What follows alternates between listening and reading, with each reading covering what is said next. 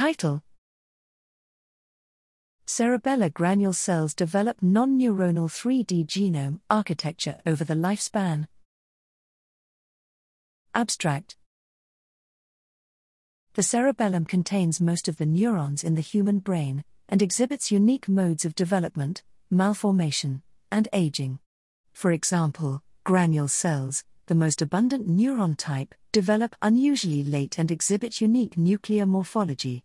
Here, by developing our high resolution single cell 3D genome assay Dip-C into population scale, Pop-C, and virus enriched, vDip-C, modes, we were able to resolve the first 3D genome structures of single cerebellar cells, create life spanning 3D genome atlases for both human and mouse, and jointly measure transcriptome and chromatin accessibility during development.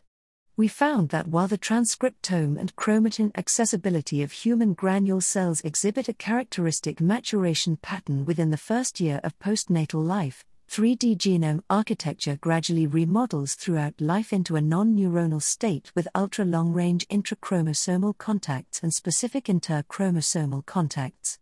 This 3D genome remodeling is conserved in mice, and robust heterozygous deletion of chromatin remodeling disease associated genes, CHD8 or ARID1B.